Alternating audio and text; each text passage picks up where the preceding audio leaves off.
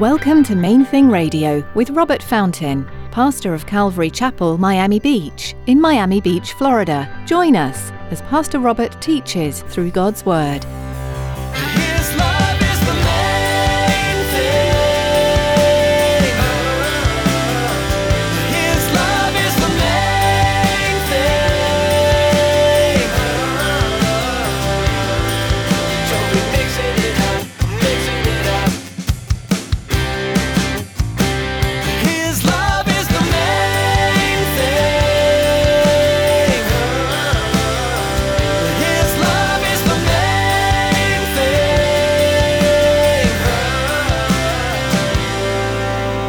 Going to do some stuff right now that you're not going to know anything about it. You're not going to see it. You, you, you're not going to have any clue what I'm doing, but I'm going to do it. My priorities are different from yours. So critically important that you and I remember that. His priorities for your life may look a little different than you think they should sometimes. They're eternal in nature. If you've been a believer for any given period of time, chances are you've caught on to the fact that the Lord's ways go far beyond our limited perspectives. As Pastor Robert discusses in his message today, Jesus often works in ways that will leave us puzzled up until the day we join him in glory for eternity. Stick around after today's message from Pastor Robert. I have quite a bit of information that I'd like to share with you. Our web address, podcast subscription information, and our contact information. Now, here's Pastor Robert in the book of Matthew, chapter 19, with today's edition of Main Thing Radio.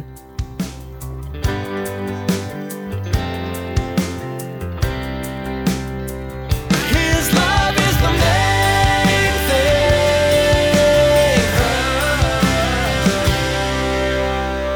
thing. You and I, like all finite human beings, we tend to establish our priorities with a very limited, a very finite human perspective. We focus on the here and now. We focus on productivity in this lifetime.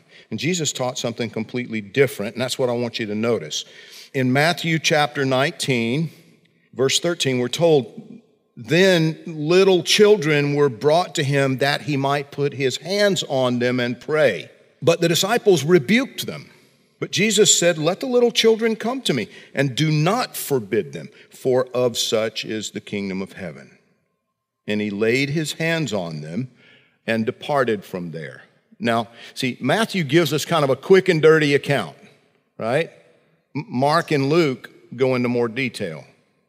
Mark says Jesus was extremely displeased with his disciples because they tried to stop these babies from being brought to him. Luke tells us these were infants.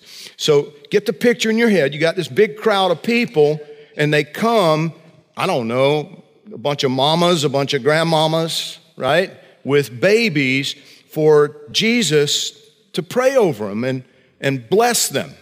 Why did the disciples rebuke the people for bringing the babies? The only thing that makes sense to me, because the Bible doesn't tell us. The Bible doesn't tell us. Matthew, Mark, Luke, none of the three explain why the disciples were trying to stop this. Just tell us that Jesus rebuked them. He, he was like, no, no, no, bring the babies, bring the kids, bring the children. But it doesn't tell us why the disciples were trying to stop them. You know what? You know what occurred to me? The only reason that I could come up with, the only thing I could think about was that the disciples were thinking, he doesn't have time for this. He does not have time for this. These babies are not going to remember anything about this encounter. They're not going to understand anything he's about to say. He's got these important spiritual principles to communicate. They're not going to understand any of it. They're not going to remember any of it. He doesn't have time. It's a waste of time. Please don't miss this.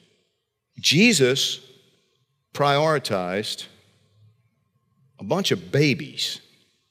And he didn't just do it to make grandma happy or to look good for the cameras, right? No, he actually prioritized the babies who were not going to remember, who were not going to understand, who were not going to get anything out of it, or were they? How was this a wise stewardship of his time that he dropped everything for these babies? Because you, see, I mean, Matthew just says he, you know, he he put his hands on them, then he left. Mark tells us there was more to it than that. He stopped, he picked them up, held them in his arms, and he blessed them. Wow. See, there was something going on here that was beyond anything the disciples could see or appreciate.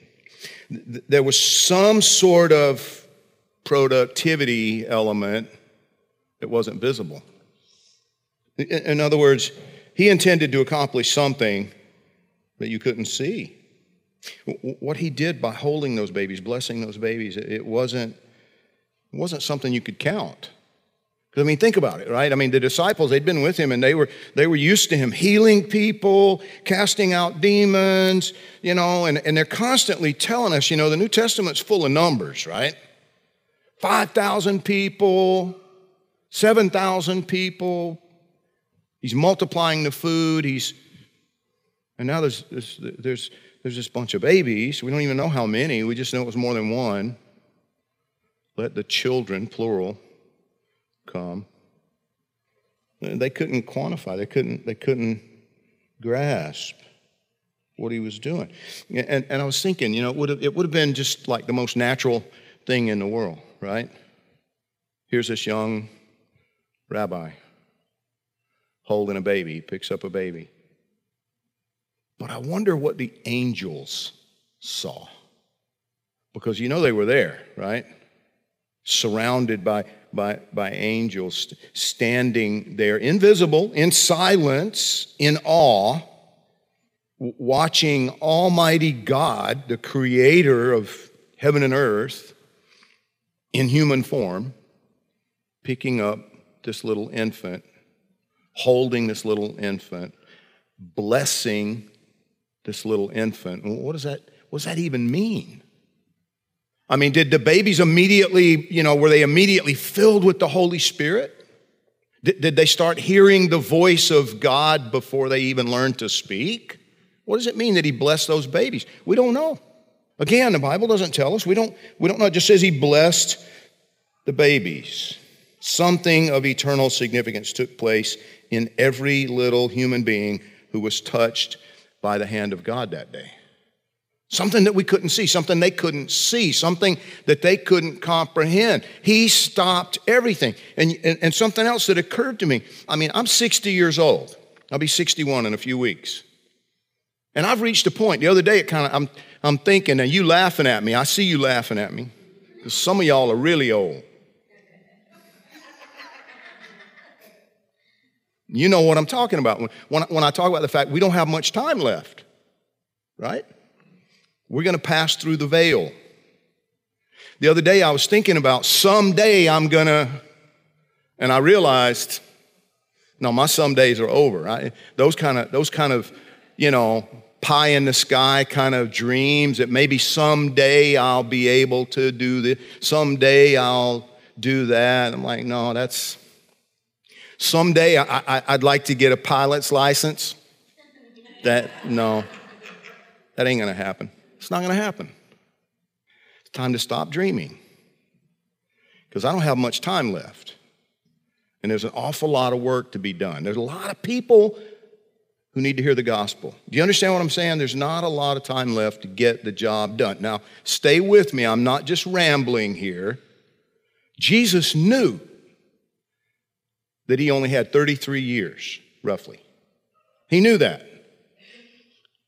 And when this is happening, he's already 32 and change. So he, he's already telling his disciples, they're going to kill me. I'm going to rise from the dead, but they're going to crucify me. And he's been telling them that repeatedly. He's getting ready to tell them again in a chapter or two. He's going to bring it up again. See, he knows his time's up. He only, at this point, he knows he has a matter of just weeks.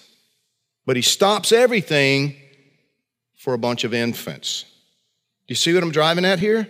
It's like, come, come on, we, there's so much to be done. He's like, wait, wait, wait. yeah, I'm going to do some stuff right now that you're not going to know anything about it. You're not going to see it. You, you, you're not going to have any clue what I'm doing, but I'm going to do it. My priorities are different from yours. So critically important that you and I remember that. His priorities for your life may look a little different than you think they should sometimes. They're eternal in nature. He's not nearly as worried about the here and now.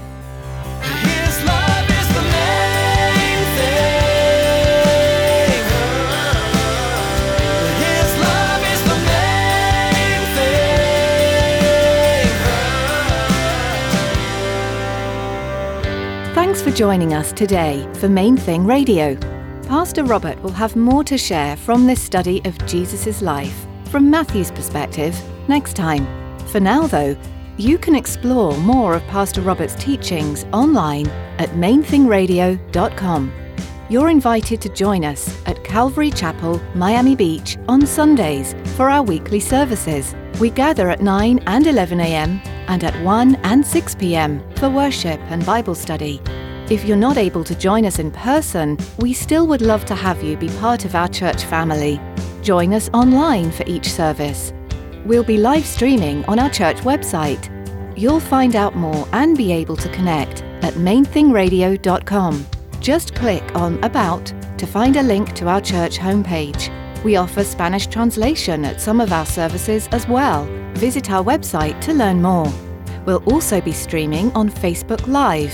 Just search for Calvary Miami Beach and be sure to like our page for the latest updates.